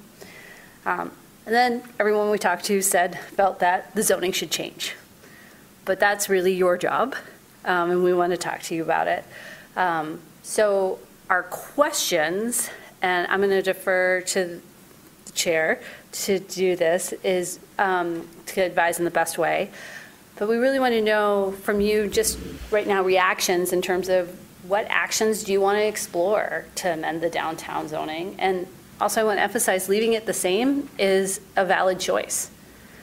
Um, What additional data or research do you need? In terms of the projects, um, I just want you to know, we have a very, very big spreadsheet. Alexis um, did a lot of the work of getting it together, um, and so did Brent with the eTRAKiT, that we have the projects by their approval date um, and um, a number of different things. So we can sort in a, in a number of different ways uh, in terms of that.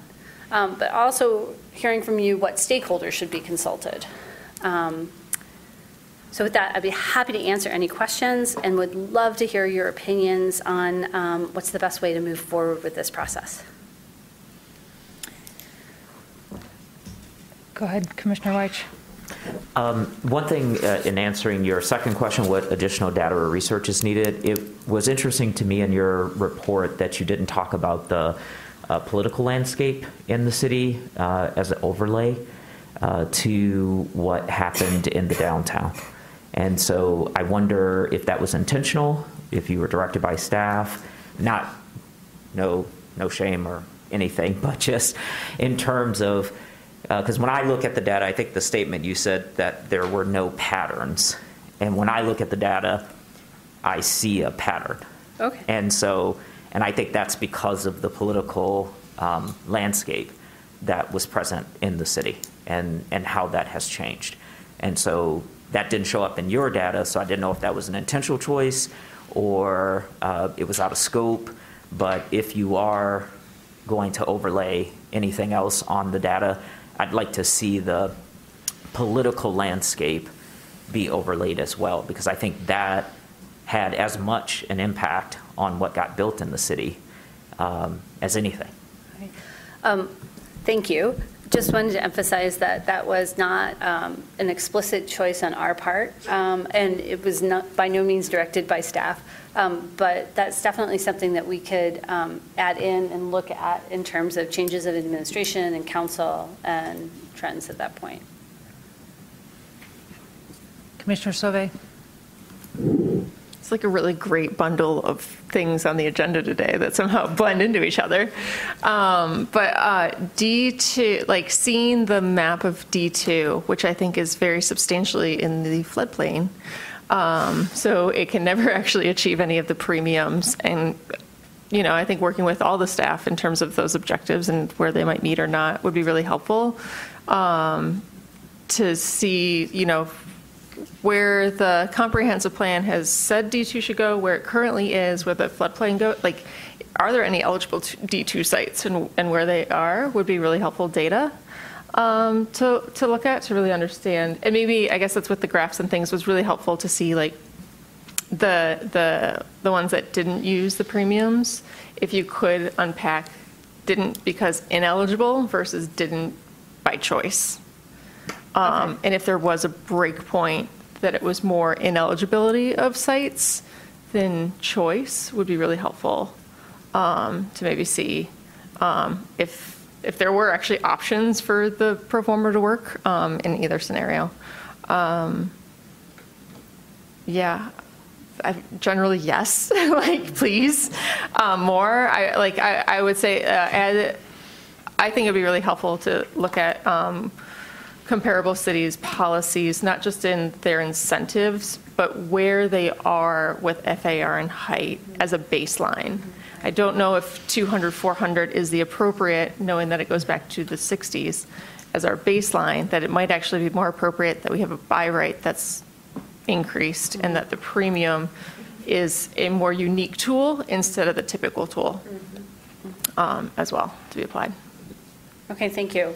Um, We could, we can look at that, and then um, I think the FAR was only introduced in 2009. I think before how um, it was done it was just some square footage or maybe bumps in, in height. And then again, the pedestrian amenity has always been very small, no more than something like 10 square feet. Can I, to clarify, though, like the, from the report, like the 200 and 400 FA, like the, the by right FAR, when, when was that adopted in the timeline? 2009. So that was part of coming out of the A2D2. When we got the D, D1, D2 zoning? Yes. Okay. Yeah. Pri- What was it prior, what was our density prior to that? Was it just height? Like, what were we getting? How did we, how did we get Campus Tower? I can pull Sorry. together that, um, the exact data, but discussion, late night purposes, most of downtown was zoned C2A, and some of it was C2B. And those were, by right zoning, were in the two and 400 range. one- So I'll verify, but it, that was the ballpark. So Okay. the base zoning did, what is not drastically different pre-A2D2, but yeah, we can, Yeah. pull together a little appendix kind of thing. Yeah, like the history of the current density.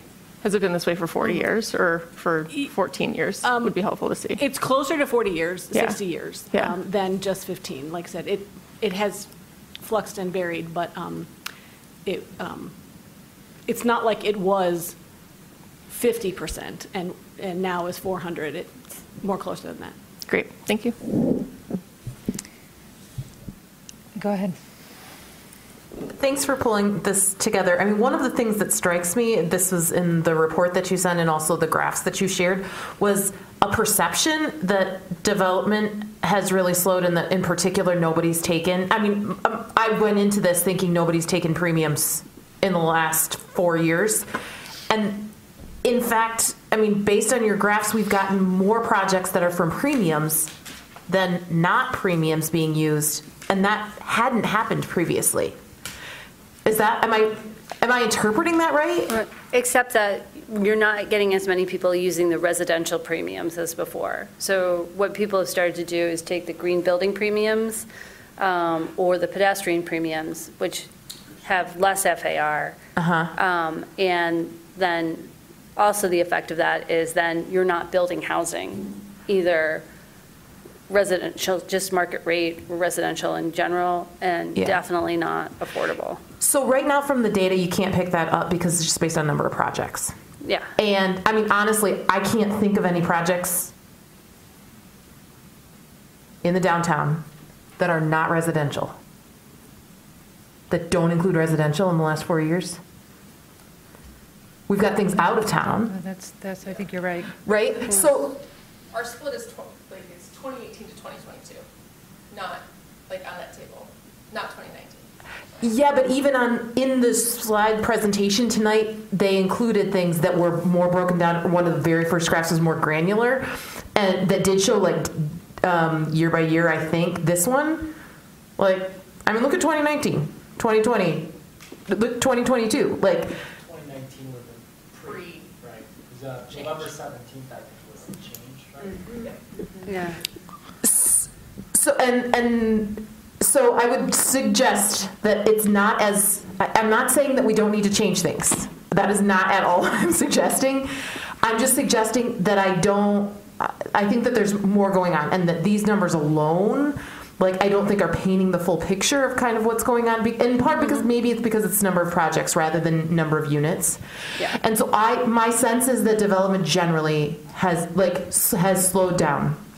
Um, but but this was not actually like again this was not uh, I I didn't totally see that from this. Um, and even even in just the things if you just take 2020 2020 to 2022 we got more premium projects than non-premium projects. So um, in terms of your questions uh, I I mean, the things that regularly come before us, and that I think that we need to try to get at is we need more development because we have way more jobs than we have people. So, like, we don't want to slow that. But, like, affordability and green are the things that every single time we, we ping on people. And so, how I, I think that we need, if we can't have it all, like, I really, I really look to, uh, I would, in, the research for those other places that you're looking at, like other places with premiums, I, would also think about how they balance those things. And, and I don't know that that's just the desk research. I think it might be picking up on the calling and understanding, like, are they mm-hmm. actually growing? Is it doing the things that they, because if somebody researches us right now, they'd be like, look at Ann Arbor's got it all and maybe we do like right but if it's if there's a perception that it's not getting us what we want. So that's the that's yeah. Maybe not super coherent but yeah. So, thank you for all this together. No, so what I'm taking away from it is that um, use, um, if we can have it by number of units um, in terms of the numbers and maybe um, chunk it out by when policy changes happened, um, that would be helpful and maybe show more. Um, But then also that priorities are always affordability and green, and green building, and it might be worthwhile to dig deeper on those particular incentives and how other communities have implemented them and what has been their success. Exactly. And we had this conversation before about LEED, right? Like maybe LEED is not the right. Yes, I, like yes, I, I was part, again? yeah, I'm fine with that. It's part of a planning career. and and and even I think the the much simpler thing that we regularly talk about here at this table is like is electrification the thing? Like it's not you there's so many points within LEED that you just get because you're downtown and you can check and maybe and again because of the requirements overall like maybe that's not the right standard but anyway i think in your research specifically thinking about the, if they do anything according like what their policies are regarding electrification because i think that helps for a lot of other things that we're working on too. I'm going to jump in and, um, because you had mentioned affordability and um, green are the things. But for the table and for the dis- discussion purposes, is it affordability? Is it housing? Or is it both? It- They could be three distinct things, but anyway, I'm not saying what the answer is, I'm just saying, as you're thinking about for feedback, th- that's sort of the- also the level. Right now, we only incentivize affordable housing is that the, we, we should talk about that, or that's the purpose of part of this. Commissioner Disch? I just want to add another category, um, being mindful of the discussion that we just had as these discussions are going together, that it, you know, it is not just housing, it's multifamily market rate housing.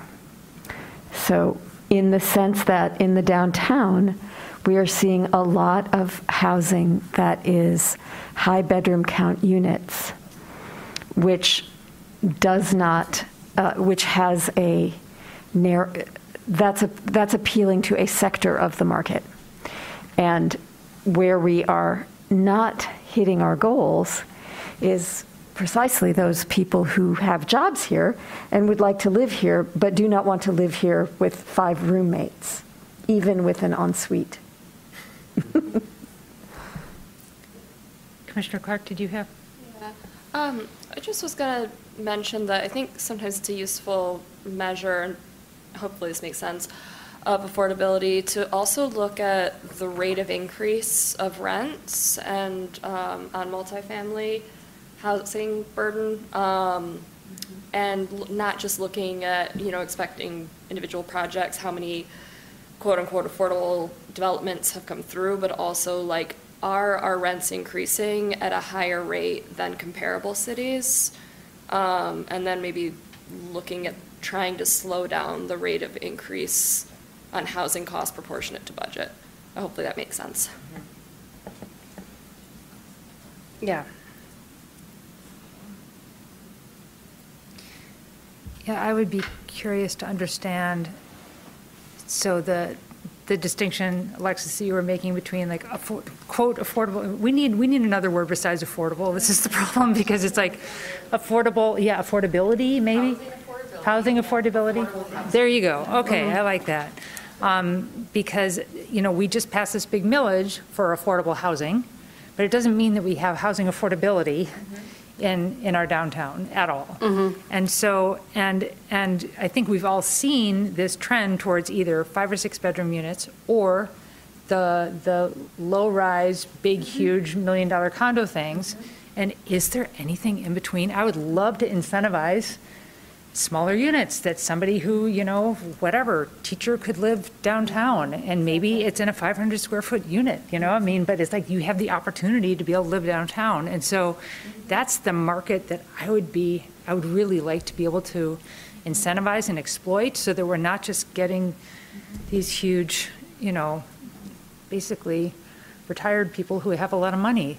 You know, I mean, that's kind of what it starts to sort of feel like, and I don't want to discriminate against, but I just think that we're missing a, a chunk of, um, of humanity. We have a here in lack Ann of Arbor. diversity We're- in our right. housing. We And if a you lack go to of like income. Ypsilanti, it feels really different because there's like a ton of young people that are living there in a way that we don't have here, you know? So I would love to be able to see like, how can we try to incentivize, like, s- somehow, things that are just more, more housing affordability for Ann Arbor, and, and understanding, I guess, how the millage plays into that? I don't know, there's probably not any easy comparisons, you know, with other cities with that, but that does add a whole different thing into this, that, you know, with all this data, is when that housing millage got passed, and just how that affects how we think about the affordable housing piece, because all of a sudden, we're going to have this huge opportunity with a whole bunch of units all coming online, and should we be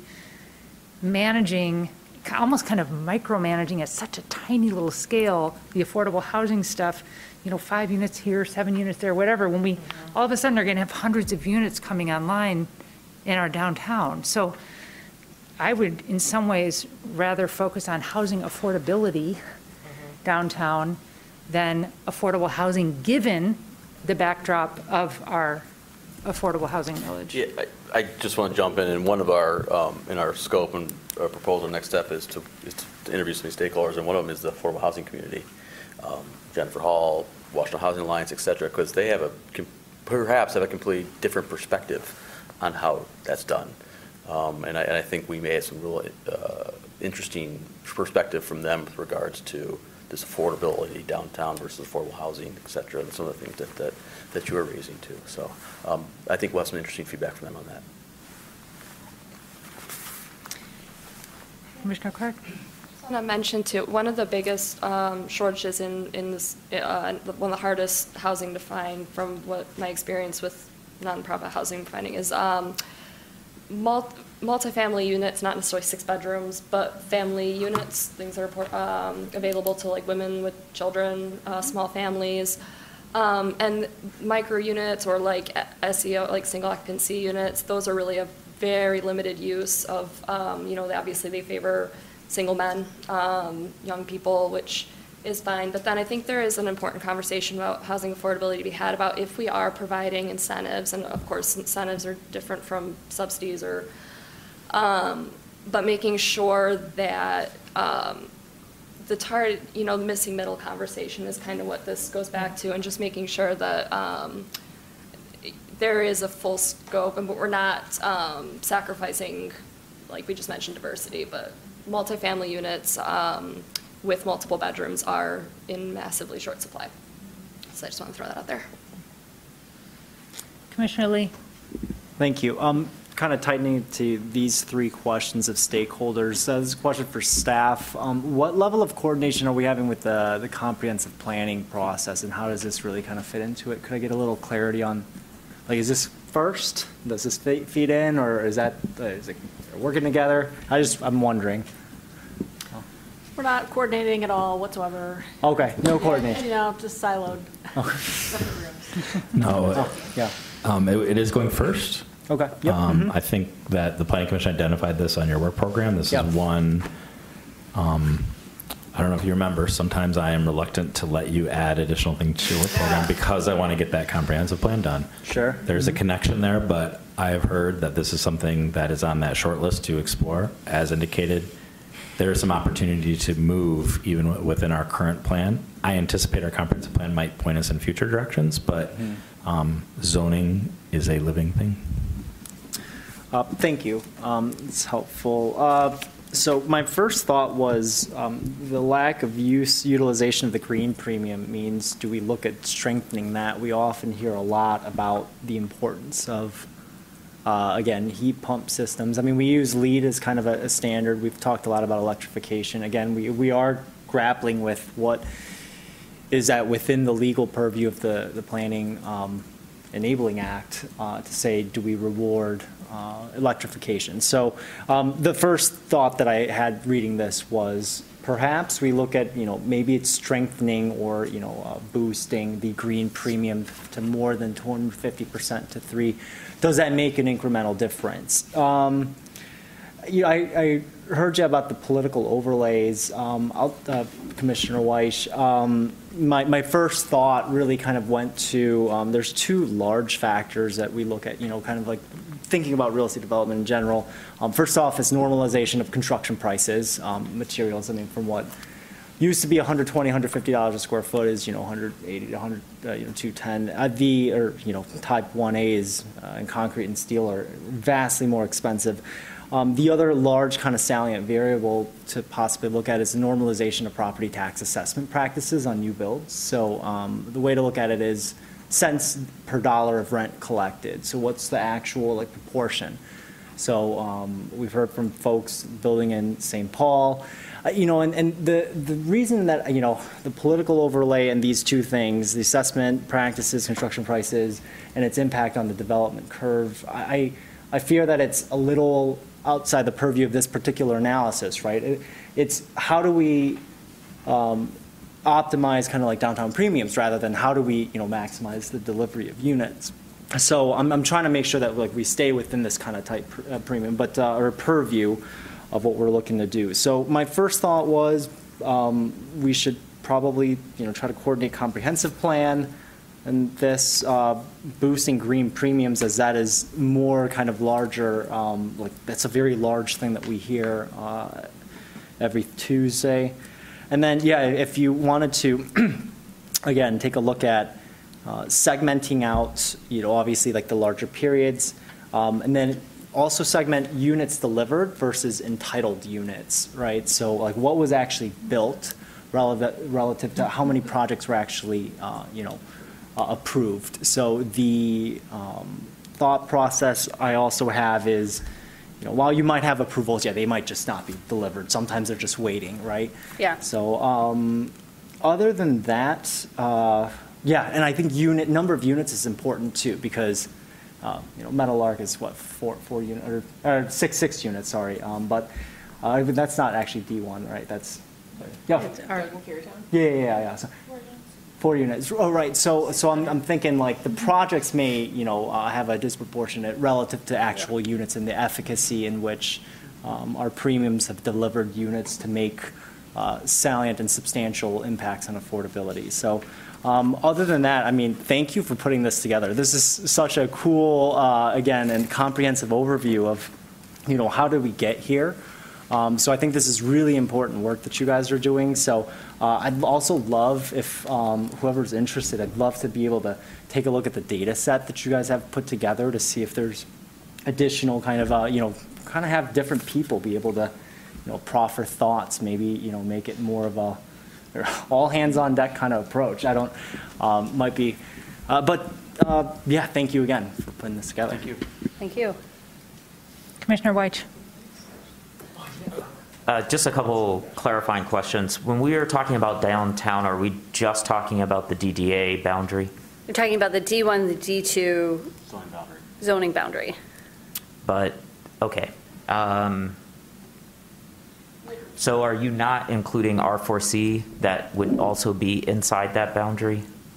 Right, for this purposes, um, only the zoning districts where we offer premiums. So um, I think we, when we talk of downtown, we're using it as just proxy for the districts that have premiums, because the discussion is the changing the menu of options for premiums. Um, Some of these same topics apply to other zoning districts, but those, R4C doesn't, there are no premiums available in R4C. So whatever we do here won't affect that. But it's in downtown, but you're um, only looking at downtown through Well- the zoning lens, Yeah. not through the physical boundary Right, I of what think we that- would consider downtown. Yeah, I think that a downtown is officially defined as the, um, we treat it as one and the same as the DDA boundaries, which are like 66 blocks. Right. Um, And it includes, the vast majority of it is D1 and D2, but there are some PUDs and there are some PL. And there's also some R4C inside that DDD, DDA boundary. I don't think there's R4C, but I think there's a little spot of C2B. Okay, well, I'm not going to argue check. with you. But um, going forward for clarification, since we're only talking about the D1 and D2 zoning districts, I think maybe it might be better if we use that nomenclature rather than downtown, because it can be confusing in terms Well, of how you or I think where I was going was, it would be helpful to see a boundary map, like to see a map of what you're actually looking at. Because if we're, if we were looking at the DDA, then one of my questions would be, um, how much are, are you interfacing with how the D2 interfaces with D1? So that would, would it make sense, I guess where I'm going is, would it make sense to just extend D1 to all of what's inside the DDA boundary if that was the downtown? And what impacts would that have on us meeting some of our goals? Um, And so, but, but it sounds like you're doing something slightly different, which is hard for me to enter into without a visual, um, because I'm using the DDA, but that's not the boundary that you're looking at. You're just looking at the properties that are zoned in that D1, D2 space. So some kind of um, overlay to just see Yeah. what that looks like. And if you could then uh, compare that to 2009, so that would be, um, um, I think, a good reference point to be able to look at those two maps of how we've made those changes. It would at least be helpful to me as I enter into this uh, conversation. And then uh, Gainesville, Florida is a target city for me uh, because they share a lot of similarity with us. They're a university town. They're wrestling with the same kind of price issues. The uh, it would be helpful for you to account for the segregation that's a part in uh, Gainesville, which is present in Ann Arbor but is not as overt as it was in Gainesville because there was clearly a black side of town and clearly a white side, and there's a dividing line. Um, but I think they're having a lot of the same conversations. They're trying to settle some of the same problems, and their community is responding uh, in a lot of similar ways that I see the community in Ann Arbor responding to uh, some of the student housing that's going up uh, in the downtown, which is not actually the DDA, but this zoning piece. So if I could get a little bit more clarity into there, I think I can participate a little bit better uh, in these conversations. We'll absolutely get you those maps and then look at Gainesville. Thank you for the suggestions. Commissioner Lee? No, Thanks. I'll make this brief. Um, Stakeholders to possibly engage with, um, like P3 specialists, um, so pu- private-public partnerships, um, like DePerna or these, these folks that structure, I mean, Luke Bonners kind of comes to mind, Tom Gritter. Uh, Spark, um, I think would also be, you know, folks, I mean, they're, they literally are in downtown, so they might be good to talk with. Uh, PACE specialists um, that, spe- you know, specialize in green incentives, so what would they like to see? Um, The other thing that I'm actually also interested in from a data point is um, length of days it takes to actually receive entitlements from, so from the time that you go to a pre-app meeting to when you actually get entitlements. And is there a non-spurious, uh, statistically significant correlation between choosing to go for entitlement, or I'm sorry, premiums and that length of time? So is that, we, we heard, I mean, as we were talking about Meadowlark, we heard loud and clear it takes a very long time. I mean, Doug had to go through five years on this. So, uh, are there, um, is there a non-spurious, non-random relationship between choosing to pursue premiums and the length of time that it takes to, you know, actually achieve entitlement from the pre-app meeting to here? So, um, yeah, that, that, that was my thoughts. Thanks. I'd also be curious to know what other communities are using as their green rating system. Is, is LEED the only thing in town, or are people using other, other methods? Or do you see other communities just using the electrification piece, you know, like Commissioner Lee was bringing up? Curious to see what the metrics, what people are using as metrics for that. Okay. We can look into that. Mm-hmm.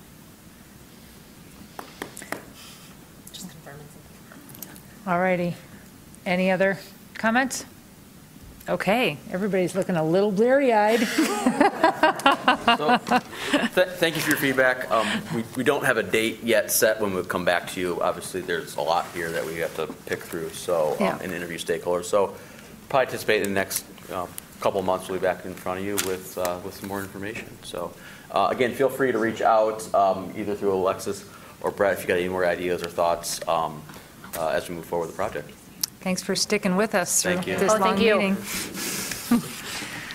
All righty. Uh, We have one more thing. Do people want to blast through this or take a little body break? Is, are people doing okay? And we also have the blast through?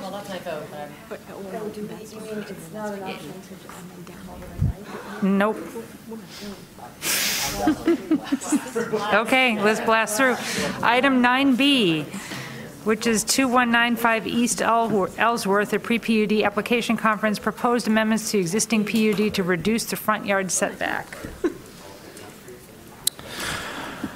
All right, um, thank you. Uh, This is, uh, just as you described, um, I am sorry for a little bit of my distraction. Uh, Mr. Kowalski was to join us, but um, Zoom is not my friend tonight. Uh, In any event, um, we have um, Mr. Sosnowski and um, Mr. Lockwood available via Zoom. Um, They are the petitioners representing the Lockwood um, Senior Housing Development that is located at uh, 2195 East Ellsworth Road. Uh, This was recently adopted as a planned unit development. And in the course of um, developing, they um, were, they, and by an extent we, have learned that the Alta survey on which their original plan was based was slightly in error. It was slightly in error to the point that now there is a slight encroachment of the front of the building.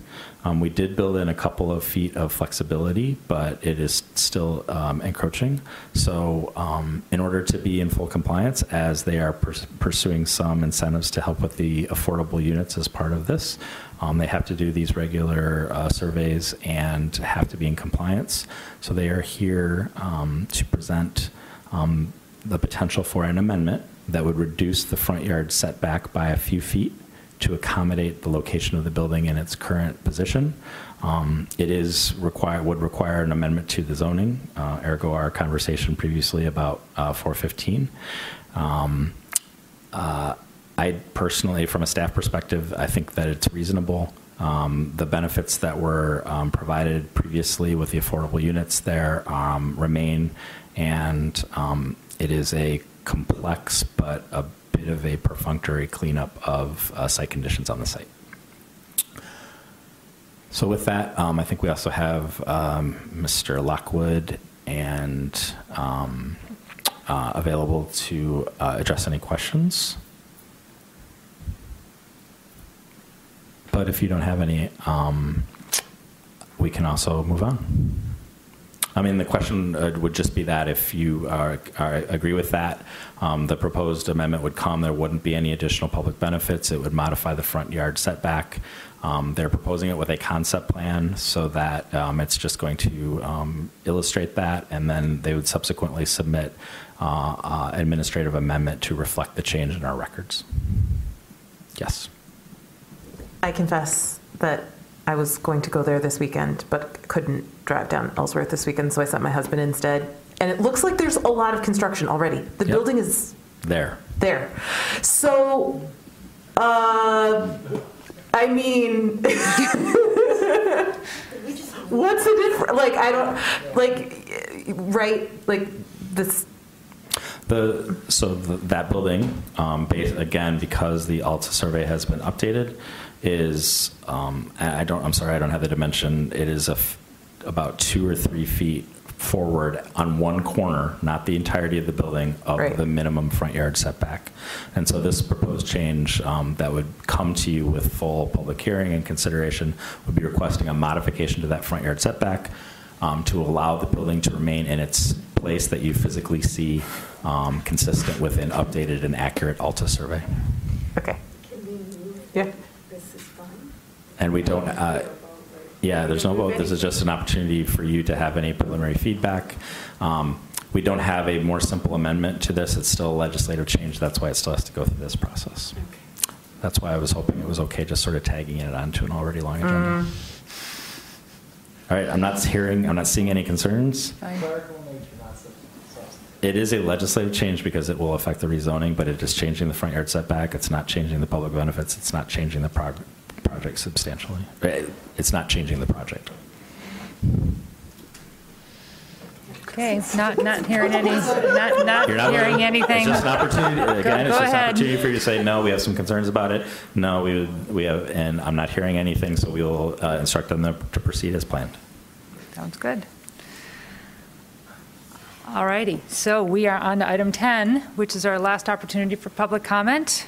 This is an opportunity for persons to speak up to three minutes about any issues that is not listed on the public hearing of this agenda, or actually anything on this public agenda. Um, We'll first call on individuals present uh, to address the commission, then remote. To speak during this public uh, um, hearing remotely, press star nine if listening by phone, or use the raise hand feature if viewing through the web link. For phone access, call 877-853-5247 and enter meeting ID 977-6634-1226. To unmute, press star six. City staff will select callers that have raised their hand using the last three digits of your phone number or by name if available for those accessing through the web link. You'll hear an automated announcement that the host is allowing you to speak. When speaking, please move to a quiet area. For either method, please state your name and address at the beginning of your comments. The lights are getting turned off as we speak. Is there anyone present who would like to speak? No, all right. Anybody remote that is in line? I do not see any speakers indicating remotely. Okay, is there any commission proposed business? I'm sure it's a long list, right? Sarah? I promise. Okay, we are on to adjournment. Motion to adjourn by Commissioner Sauvé and seconded by Commissioner Disch. All those in favor say aye. Aye. We are adjourned. You stuck with us. Yes, so.